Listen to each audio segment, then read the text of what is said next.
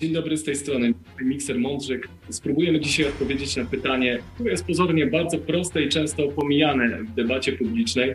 Czy człowiek potrzebuje celu w życiu? Zapraszamy.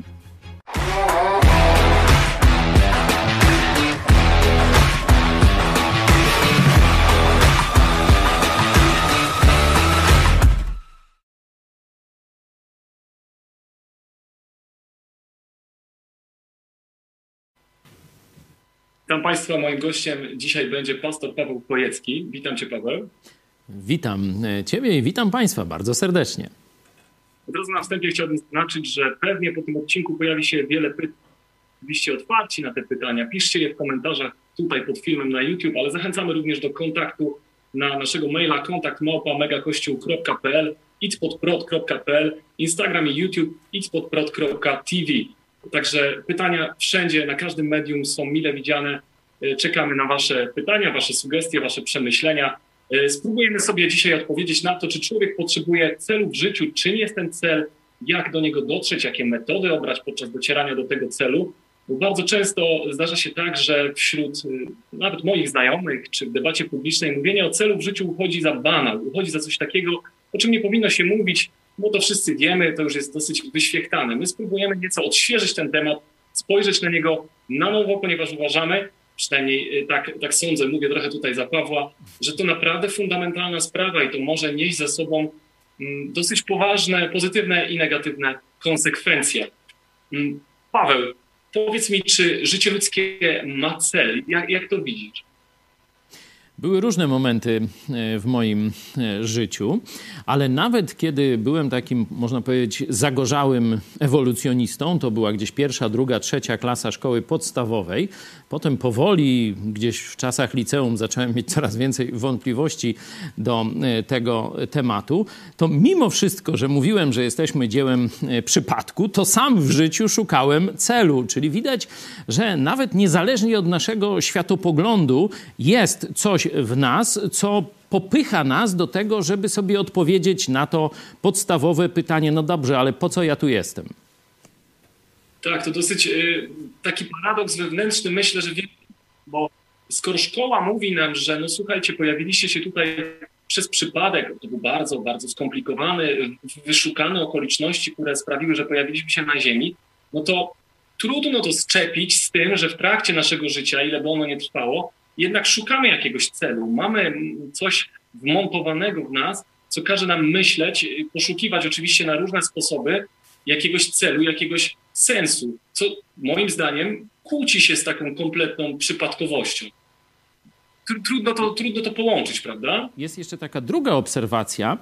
Wyobraźmy sobie, że człowiek ma wszystko, czego tam potrzebuje. Nie? Każdy ma tam inne wyobrażenia na ten temat, no ale powiedzmy w tym obszarze takim materialnym, tak jak twierdzą ewolucjoniści czy materialiści, że to tylko liczy się ta sfera fizyczna, materialna, że ma dookoła siebie wszystko, co mu potrzeba, nie? Czyli jedzenie, nie wiem, wino, kobiety, śpiew, tam jeszcze inni to może jakichś proszków potrzebują, strzykawek, no co tam, ma wszystko i tak dalej, i tak dalej. Czy to da mu szczęście? Paradoksem jest, że właśnie ludzie, którzy w dzieciństwie otaczani są luksusem, czyli rodzice starają się wszystkiego im tam dostarczyć, oni nic nie musieli walczyć, żadnych celów realizować, to oni są najbardziej zblazowani w życiu, to oni mówią, że życie nie ma sensu, to oni często idą w jakąś totalną destrukcję, a nawet samobójstwo, czyli dostarczenie człowiekowi wszystkich, że tak powiem, wymarzonych przez niego rzeczy sprawia, że on się staje jeszcze bardziej nieszczęśliwy.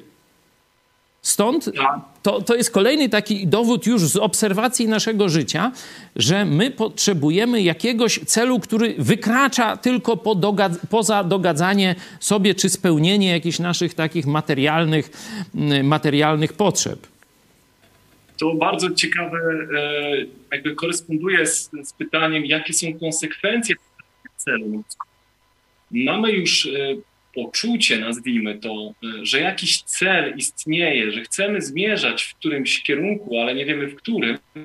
to te konsekwencje tego są niesamowite, bo to nam uświadamia, że mamy jakąś przyczynę, to nam uświadamia, że właśnie te cele, ja to nazywam, i to chyba też znajdziemy w jakichś tam książkach psychologicznych, ktoś to nazywa jakimiś podnietami, nie pamiętam nazwiska tego człowieka, ale ja rozumiem to tak, że marzy nam się nowy samochód i ten samochód w naszej głowie, Ferrari, ono jest szczytem marzeń. To jest coś, do czego, nie wiem, lgniemy, chcemy to osiągnąć w jakiś sposób, ciężką pracą często.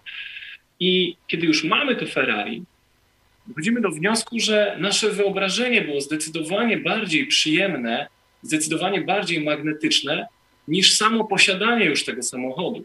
Konfrontujemy tę drogę do posiadania tego przedmiotu z posiadaniem przedmiotu i okazuje się, że samo bycie właścicielem samochodu wypada blado w porównaniu z drogą, która prowadziła nas do posiadania tego samochodu.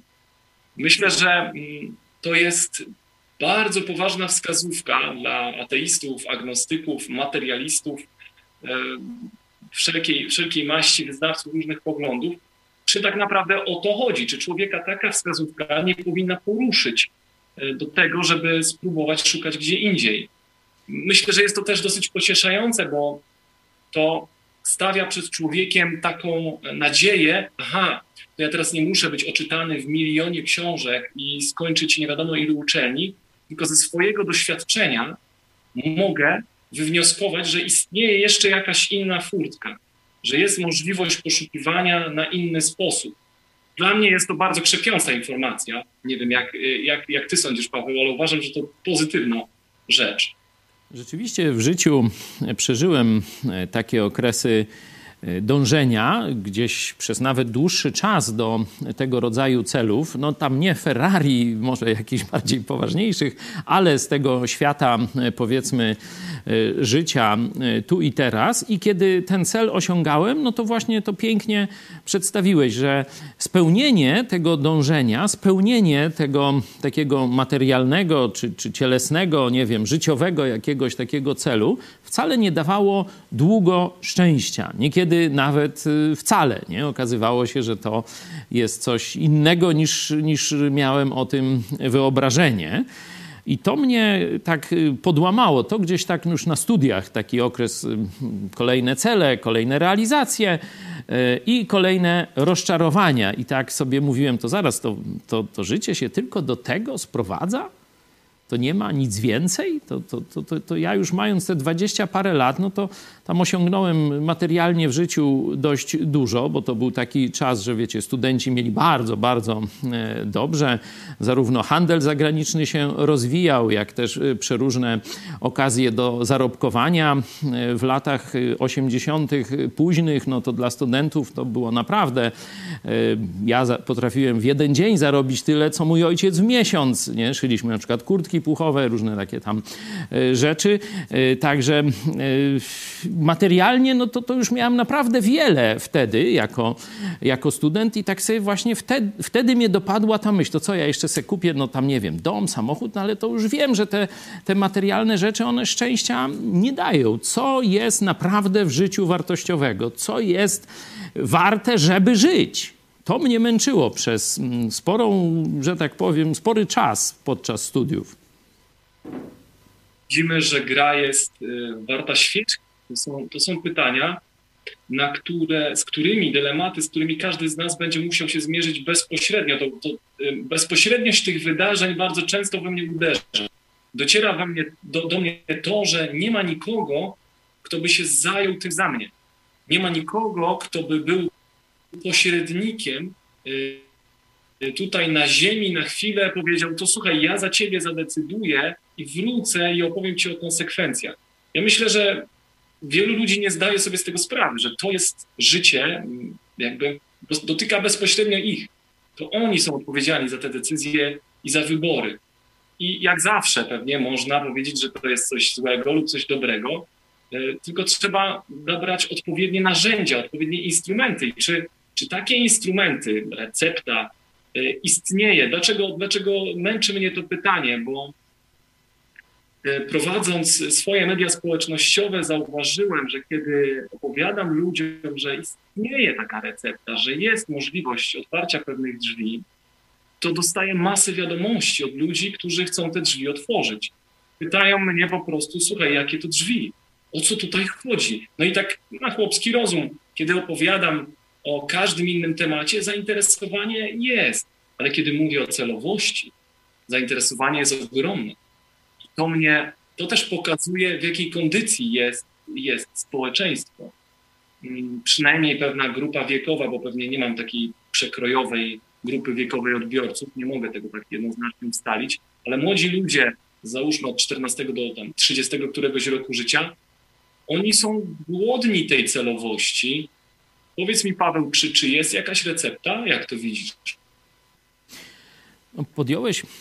Dotknąłeś takiego zagadnienia ktoś z zewnątrz, nie? Bo pytanie, czy my jesteśmy, powiedzmy, tym dziełem przypadku i jesteśmy sami na świecie, co najwyżej w otoczeniu innych ludzi, którzy też szukają tak jak my, nie? Czyli wiecie, suma zer, no to dalej jest zero, nikt nie umie znaleźć i tylko różne pomysły, chodźcie tam, chodźcie tu, a wszędzie pustka. Czy też jest rzeczywiście ktoś, kto nas zapoczątkował? Bo żeby zapytać o cel, to trzeba najpierw zapytać o to pochodzenie, skąd myśmy się wzięli. Jeśli jesteśmy dziełem przypadku, to i cel będzie przypadkiem. Ty sobie wybierzesz taki, później inny, a wszystko to będzie nic nie warte, bo tylko przypadek, ślepy przypadek rządzi tym światem. Jeśli taką wizję ma człowiek, no to albo będzie tylko hedonistą i będzie, no, że tak powiem, grabił pod siebie, sobie dostarczał jakiś używek, aż się stanie łajdakiem lub jego sumienie pęknie i popełni samobójstwo, nie? No bo to są tylko, że tak powiem, sensowne drogi w takim świecie.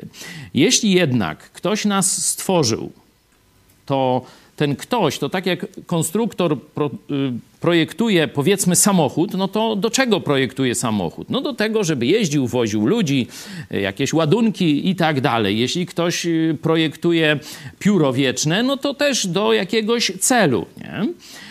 I szukając właśnie tych odpowiedzi, no, zacząłem poważnie myśleć o Bogu. Jako ateista, ewolucjonista, nawet taki początkujący marksista, no, odrzucałem przez większą część młodego życia tę myśl. Gdzieś właśnie dopiero w okolicach liceum zacząłem widzieć, że te wszystkie materialistyczne, komunistyczne wizje, one tak naprawdę opierają się o pewną barierę, że ludzie są źli.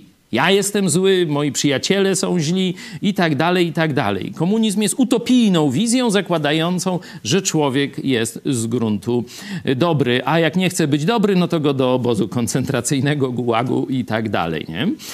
Także zacząłem wtedy szukać, czy czasem ta wizja ateistyczna nie jest fałszywa, nie?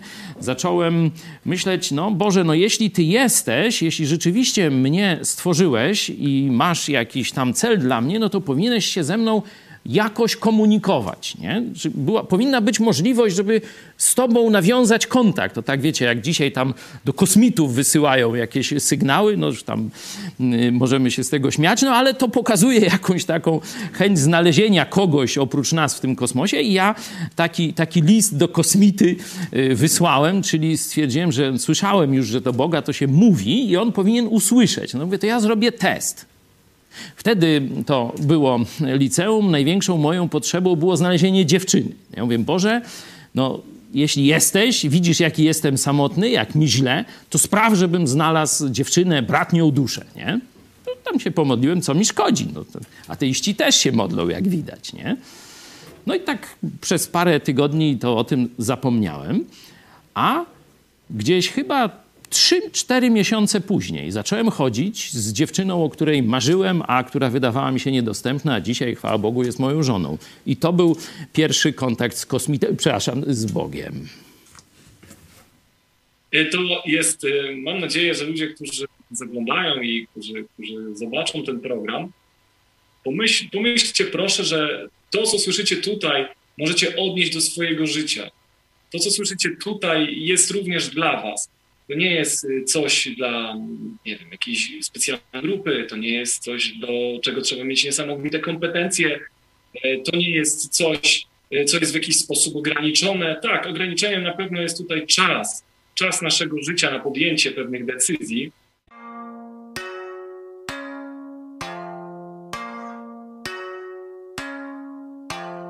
Wiem, nie mogę być w tym miejscu fartem. Manko Albert. Nie mówili, życie jest niemożliwe, no bo jak nas jego magia, ja opisuję ją, by rap wam grał. Polej sobie czasem barman, czas to dar nasz, Kronos dasz nam, punkty masz tam. Czasem barman, czas to dar nasz, Kronos dasz nam, punkty masz tam. Z nieba manna była sypana, nikt się nią karmić nie chciał, nie umiał. Możliwościami zły zrobił zamach, spożywać te cuda zabraniała duma. Kieszeń miała dodatkowe oko, każdy każdego podglądał. Lekko oceniali innych, a każdy z nich wokół błąd miał. Myśleli mocni lecę, pełna peta, myśleli mocni lecę. Pełny etat, materią o mamie nie gadali, życiem się bawię, śmiali się w głos, kiedy mówiłem, że to skrawek. Pamiętałem jego słowa, kiedy mówił, wierz mi, dobrze wiem, że nie jestem lepszy. Nie mam więcej nic, tylko słowo. Nie mam więcej nic.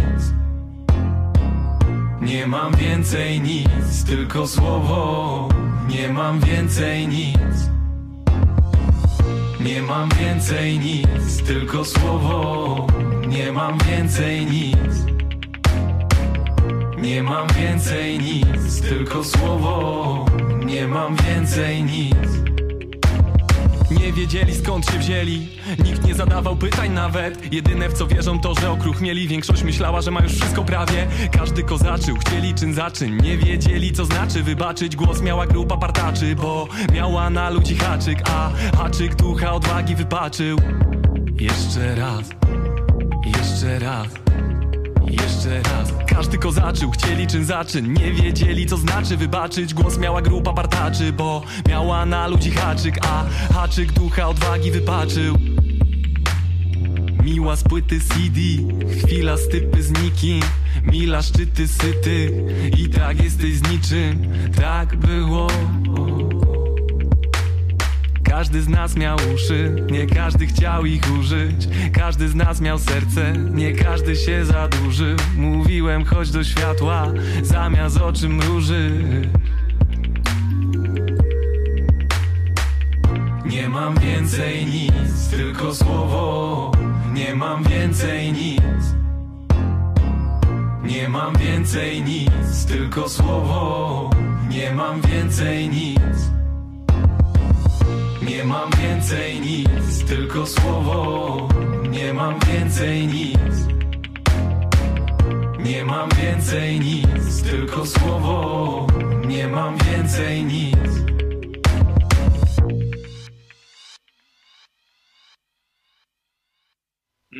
Często słyszę w mediach społecznościowych, taki jest trend, że należy próbować, należy być otwartym, należy być tym, który eksploruje, należy być tolerancyjnym, należy być kimś, kto jest otwarty na nowe idee. To jest mile widziane i to z reguły jest sprzężone z młodością. Że młodość dzisiaj jest, już nie od roku, nie od dwóch, od wielu, wielu lat, jest stała się przedmiotem kultu, myślę, i z nią współgra taka otwartość na nowe idee. To taki mój mały apel, moja mała prośba, otwórzcie się również na ideę Boga. Skoro otwieramy się na tyle idei, bo jest to w dobrym tonie często, to dlaczego nie spróbować się otworzyć na Boga? Myślę, że nie wyjdziecie na tym źle. Dlaczego by nie stanąć w prawdzie? Zachęcam do tego gorąco.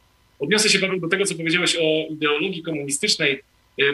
Dlaczego? Bo zapytałem o receptę na osiągnięcie celu. No i komunizm bardzo często jest atrakcyjny dla młodych ludzi z tego względu, że on dobrze koresponduje z odruchami serca. Takie mam wrażenie, z takimi pierwszymi, żeby być dobrym, z takimi właśnie założeniami, że człowiek to raczej, on już się raz nauczy, że błędu nie należy popełniać i już na pewno tam nie wróci, już nie będzie błądził i w ogóle to będzie dobry. No i czym skończył się komunizm, czy na przykład teraz w Wenezueli, czym skończył się komunizm w Związku Radzieckim, czym jest komunizm w Chinach, to gorąco zachęcam, żeby sobie sprawdzić. Bo same idee komunizmu jako takie, że wszyscy mają mieć porówno, one może wyglądają bardzo dobrze.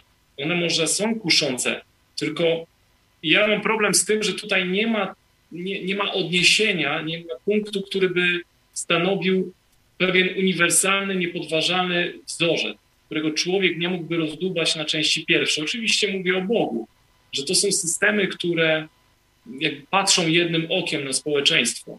Tym drugim okiem, najważniejszym, jedynym powinien być Bóg. I przez to, moim zdaniem, takie systemy uwydatniają zło, które w nas tkwi. Nie wiem, czy się ze mną zgodzisz, Paweł, ale tak to widzę. Tak, ja do podobnych wniosków gdzieś tam w liceum doszedłem. Bardzo podoba mi się twój apel tego otwarcia. No dobra, no ja jestem za tym, żeby młodzi szukali, żeby weryfikowali to, co im starsi pokazują, czego dowiadują się ze świata zewnętrznego, żeby szukali w innych kierunkach. Tylko że dziwnym trafem te poszukiwania, wszędzie możesz szukać, ale nie Boga. Nie? Wszędzie możesz szukać, ale poza Bogiem. Podobnie w nauce jest taki dogmat materializmu, że nie można brać Boga pod uwagę, że w wyjaśnieniu zjawisk, tego co się dzieje, trzeba się odwoływać tylko do przyczyn i odniesień materialistycznych, a nie wolno odnieść się do Boga. No to zobaczcie, że dokładnie taki nacisk jest na młode pokolenie. Szukaj wszędzie. Wolny seks, wolna miłość, narkotyki, hedonizm, nie wiadomo co, ale nie w kierunku Boga, bo to jest jakieś passé. Tu oczywiście są spece od takiej inżynierii społecznej i oni tak preparują ten przekaz dla młodych ludzi. Ja pamiętam w latach 90. takie pisma młodzieżowe były takie, wiecie, dla takich powiedzmy 14-latków i tam było mój pierwszy raz, nie? Tak jakby celem życia było dać komuś tego, nie? No to tak mniej więcej profilowano wtedy młodzież. Teraz te pisma chyba już zniknęły, nie wiem, no ale wszedł internet i tu nie jest weselej. Także ten apel, żeby jednak wziąć poważnie pod uwagę, a może to rzeczywiście jesteś stworzony przez Boga, może Bóg ma jakiś pomysł na twoje życie, może Bóg chce ci dać szczęście, nie? A może bez Boga będziesz ciągle nieszczęśliwy. To są, myślę, pytania, które warto sobie zadać. Ja w tym czasie moich poszukiwań młodości, wtedy kolega przywiózł tam do pokoju na stacji Nowy Testament, egzemplarz Nowego Testamentu. I ja jako ateista sobie zacząłem tam podczytywać, myśląc, znajdę te sprzeczności, wypiszę sobie i będę mógł jeszcze lepiej atakować chrześcijaństwo. No skończyło się to tym, że ten Jezus zaczął mi się podobać bardzo. Jakiś fajny gość z tego Jezusa. I tak se czytałem tam głównie Ewangelię, ale też tam niekiedy gdzieś zapuszczałem się dalej w dzieje apostolskie, listy i o tym Jezusie. I tak zaczęła mnie ta postać pociągać, tak jak tam młodych chłopców kiedyś w naszych czasach. Nie wiem, co jest dzisiaj. Dzisiaj to Harry Potter chyba. My to o Winetuśmy czytali i tam o Shatterhandzie i takie dalej różne fajne sprawy. Czy jakieś tam o traperach w Kanadzie. To nas ruszało. Przygody, podróże, teraz to tam nie wiem, czy młodzież się akurat tym interesuje, ale nieważne, niech tam będzie ten Harry Potter, to ja zacząłem Jezusa traktować właśnie jako takiego fajnego, fajną postać, no pewne rzeczy ciekawie mówił. No szkoda, że tak źle skończył, nie? To tyle wyszło na tym etapie moich poszukiwań, ale już gdzieś tam coś docierało, że Jezus powiedział parę fajnych rzeczy. Tu chciałem wam polecić, jeśli jesteśmy przy temacie celu, szczęścia, poszukiwania spełnienia, rozmowę Jezusa z Samarytanką, to kobieta z obcej kultury, znienawidzonej przez Żydów. To jest 4 rozdział Ewangelii Jana. Tam Jezus się z nią spotyka, tak powiedzmy przypadkowo, nie? Ewolucjonistycznie mówiąc, wywiązuje się ciekawy dialog, ciekawa rozmowa właśnie o szczęściu, o sensie życia, o tym, że człowiek poszukuje naprawdę w przeróżnych kierunkach, często bardzo głupich, z tego tylko ma kłopoty. No i Jezus zaczyna ją prowadzić do głębszych wniosków. No ale nie chcę was spoilerować, no toż sami przeczytajcie. 4 rozdział Ewangelii apostoła Jana. Gorąco oczywiście zachęcamy do studiowania Biblii. Fajnie, Paweł, że to powiedziałeś, bo to trochę odziera Biblię z tabu.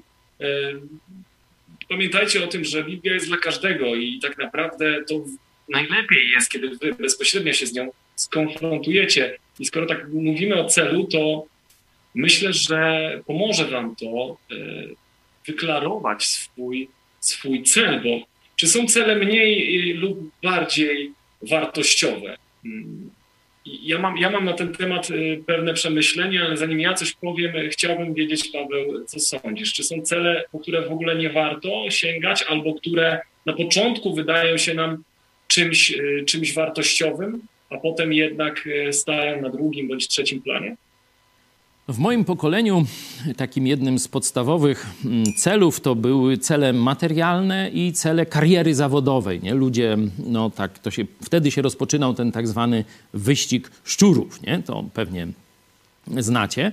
I wielu ludzi, że tak powiem, idąc w tym kierunku, budziło się w wieku 30-40 lat, często samotni, albo w ogóle nie mieli czasu na założenie rodziny, na poświęcenie się więzi z drugim człowiekiem, albo zrobili to byle jak i to się szybko rozpadło i mieli tylko rany, blizny i niezałatwione sprawy, często rozwody, dzieci wydzierane sobie nawzajem i tak dalej. I w wieku 40 lat, bo to jest taki okres rozrachunku, czy rzeczywiście tę młodość skierowaliśmy we właściwą stronę, dochodzili do tego, że zmarnowali swoje życie. Zmarnowali swoje życie. Ja nie jestem przeciwko celom materialnym w życiu, ja nie jestem przeciwko wykształceniu, karierze zawodowej i tak dalej. Ale to jest tylko dodatek do życia. Najważniejsze w życiu to są relacje. To są relacje. Można powiedzieć, że każdy, chyba nawet najmniej tacy tam jakiś wylewny człowiek powie, że chciałby być przez kogoś kochany, chciałby być przez kogoś podziwiany, chciałby, żeby ktoś mu robił czy mówił dobre rzeczy. I też każdy z nas ma taką potrzebę, żeby angażować się w relacje z innymi osobami. Czyli jeśli już bym gdzieś miał skierować wasz kierunek waszego myślenia, jeśli chodzi o cel, to nie rzeczy, nie zdobycze typu kariera, stopień naukowy, czy jeszcze jakaś inna, taka, tak wiecie, jak harcerze mają te takie tam sprawności, tylko budowanie dobrych relacji z właściwymi osobami. A to już tam po części wasza sprawa, z kim zdecydujecie się budować te najważniejsze więzi.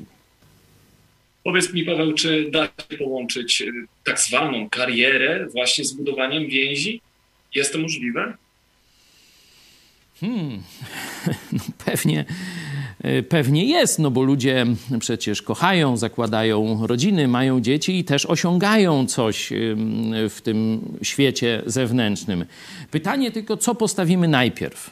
Czy karierę, a te wartości, które wspomniałem wcześniej, będą jakimś dodatkiem, że zawsze będzie rodzina musiała płacić, powiedzmy z pozycji mężczyzny, zawsze to żona będzie musiała płacić samotnością, przyjmowaniem większych ciężarów na siebie, że dzieci będą musiały płacić tym, że będą miały ode mnie tylko drogie zabawki, a nie mój czas, moje bycie z nimi, przytulanie, sadzanie na kolanach, chodzenie na spacer, granie w piłkę i tak dalej, czy to rzeczywiście ta moja kariera, czy ewentualnie cele materialne mogą trochę poczekać, niech one płacą, a niech żona kwitnie, niech dzieci mają ojca. Kiedy tego rodzaju dylemat mam, to wiecie co, moje życie to poświadcza, co wybrałem i to wszystkim też zalecam. Najpierw relacje, potem rzeczy, kariera i tak dalej.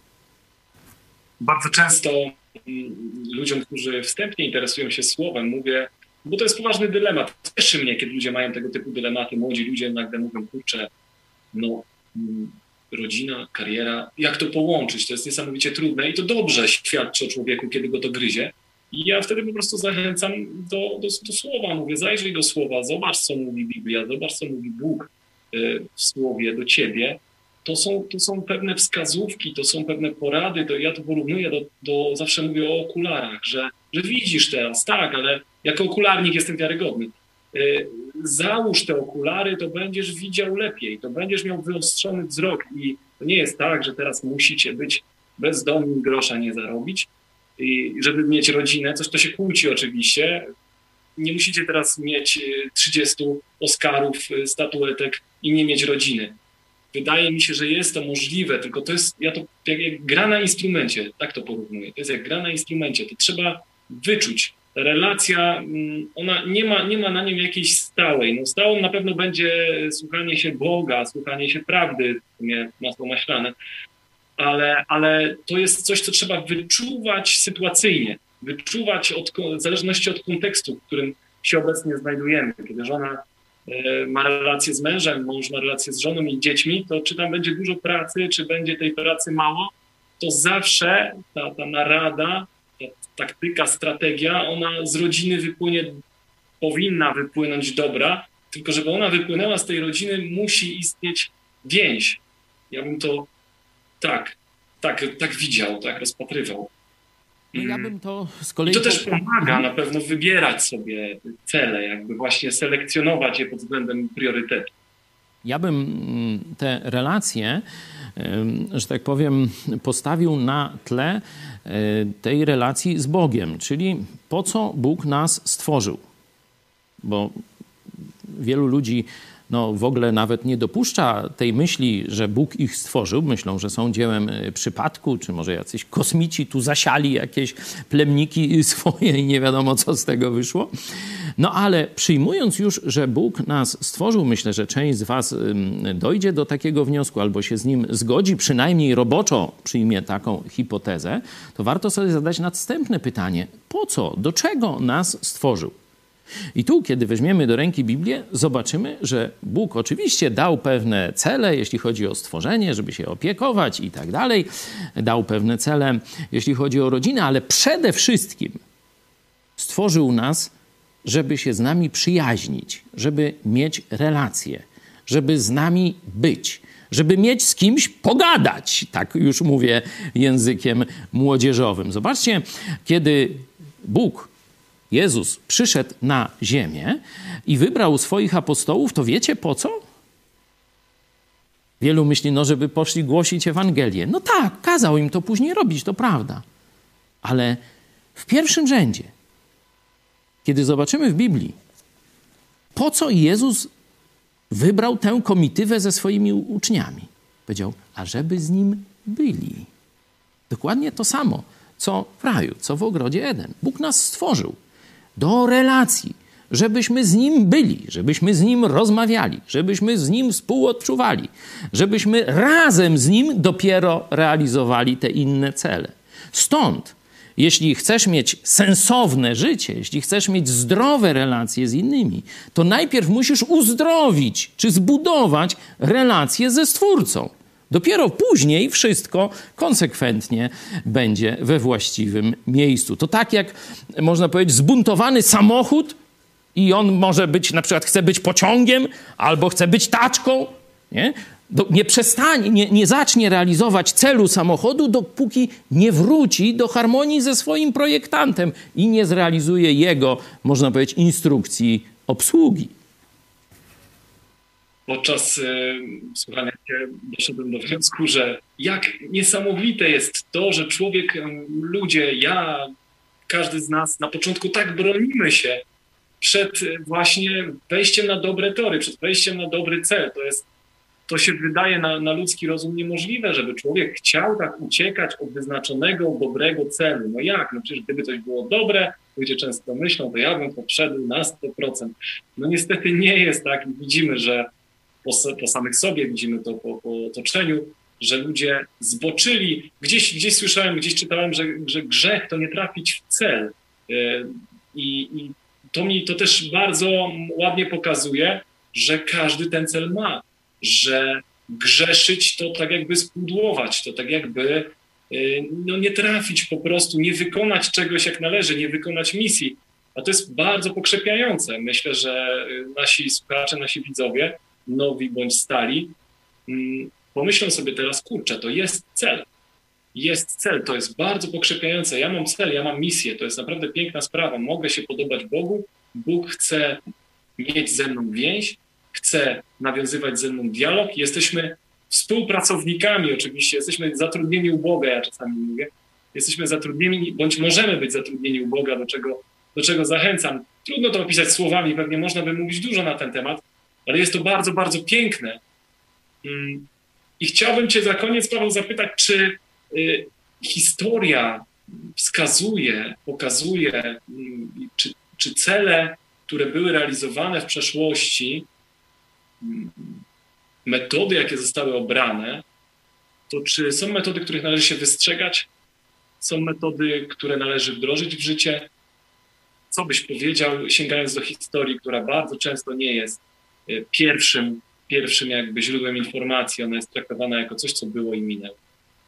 Na pewno możemy porównać przeszłe pokolenia i ich poczucie szczęścia, ich jakość więzi rodzinnych, ich ilość wizyt u psychologa czy psychiatry lub zażywanie środków antydepresyjnych ze współczesnym pokoleniem. I widzimy, że wszystkie te złe symptomy, coraz gorsze więzi rodzinne, coraz w ogóle gorsze więzi międzyludzkie, poczucie samotności, wyalienowania, nieumiejętność budowania zdrowych relacji, konieczność podpierania się psychologią, psychiatrią, farmacją, już nawet od dziecka. Niektóre dzieci są szprycowane różnymi środkami uspokajającymi i tak dalej. To wszystko pokazuje, że świat wcale nie znajduje lepszych dróg niż na, powiedzmy, pokolenie naszych prababek, czy jeszcze wcześniej. Że tu to odejście od Boga, odejście od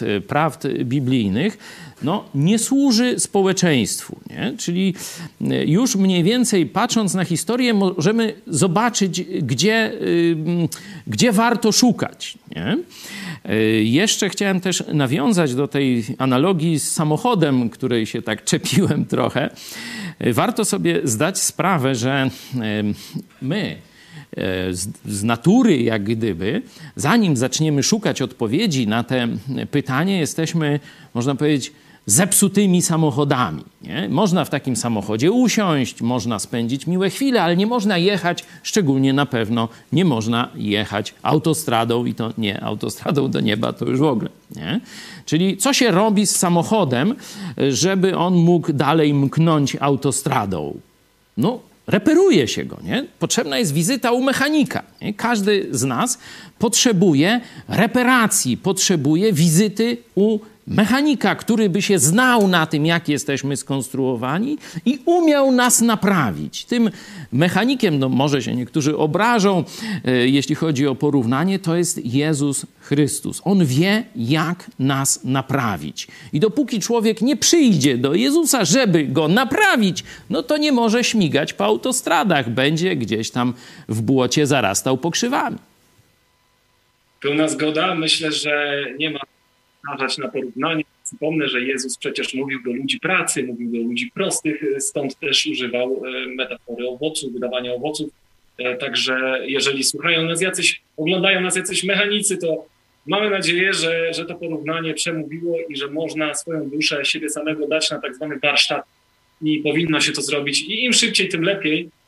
Polecam sięgnąć do Nowego Testamentu. Nie gryzie, naprawdę. Jest skarbnicą wiedzy, można się wiele dowiedzieć o sobie samym. I wierzcie mi, jest to zaskakujące połączenie prostoty i esencji treści.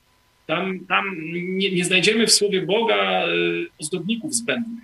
Tak jakbyście wycisnęli cytrynę, tam macie czysty sok. Nie ma nic zbędnego. Polecam. I druga zachęta moja, nie musicie być profesorami, nie musicie być ludźmi, którzy mają ogrom wiedzy. Także to jest dla każdego. Bardzo, bardzo dziękuję wszystkim za dzisiejszy program. Dziękuję ci, Paweł, za to, że mogłem z tobą porozmawiać. Mam nadzieję, że to przyczyni się do lepszego zrozumienia, może spojenia się ze słowem, z celowością, do tego, żeby sięgnąć po ten cel. Życzymy wam, żebyście mieli odwagę i żebyście próbowali. Moim gościem był pastor Paweł Chojecki. Dziękuję tobie i dziękuję oczywiście wam, że chcieliście słuchać tych przynudzeń. Moich, nie mówię, Mikołaj, o twoim prowadzeniu.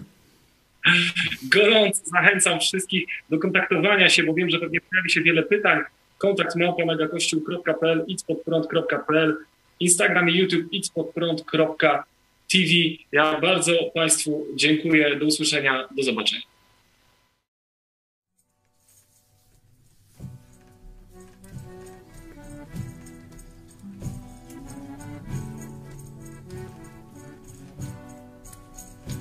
Szukać szczęścia, szukać celu życia chciałem, gdy na drodze mej stanąłeś, Panie mój. Co się wtedy ze mną stało, nie wiedziałem. Jedno wiem, żeś Ty mnie zbawił, jam jest Twój.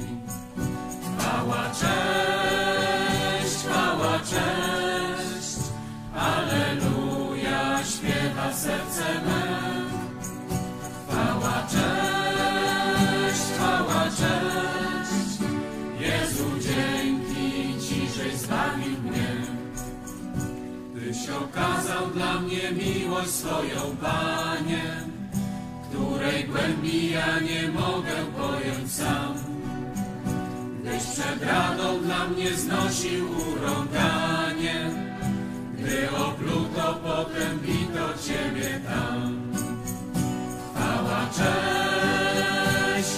cześć, Alleluja, śpiewa serce me. Chwała, cześć, Jezu, dzięki Ci, żeś zbawił mnie. Służyć Tobie pragnę dzisiaj całym sercem, pragnę, Panie, zostać jednym z Twoich słów. Naucz, Panie, Twego słowa, naucz więcej, abym zawsze Twoją wolę pełnić mógł. Chwała, cześć, Alleluja, śpiewa serce me. Chwała, cześć, Jezu, dzięki Ci, żeś zbawił mnie.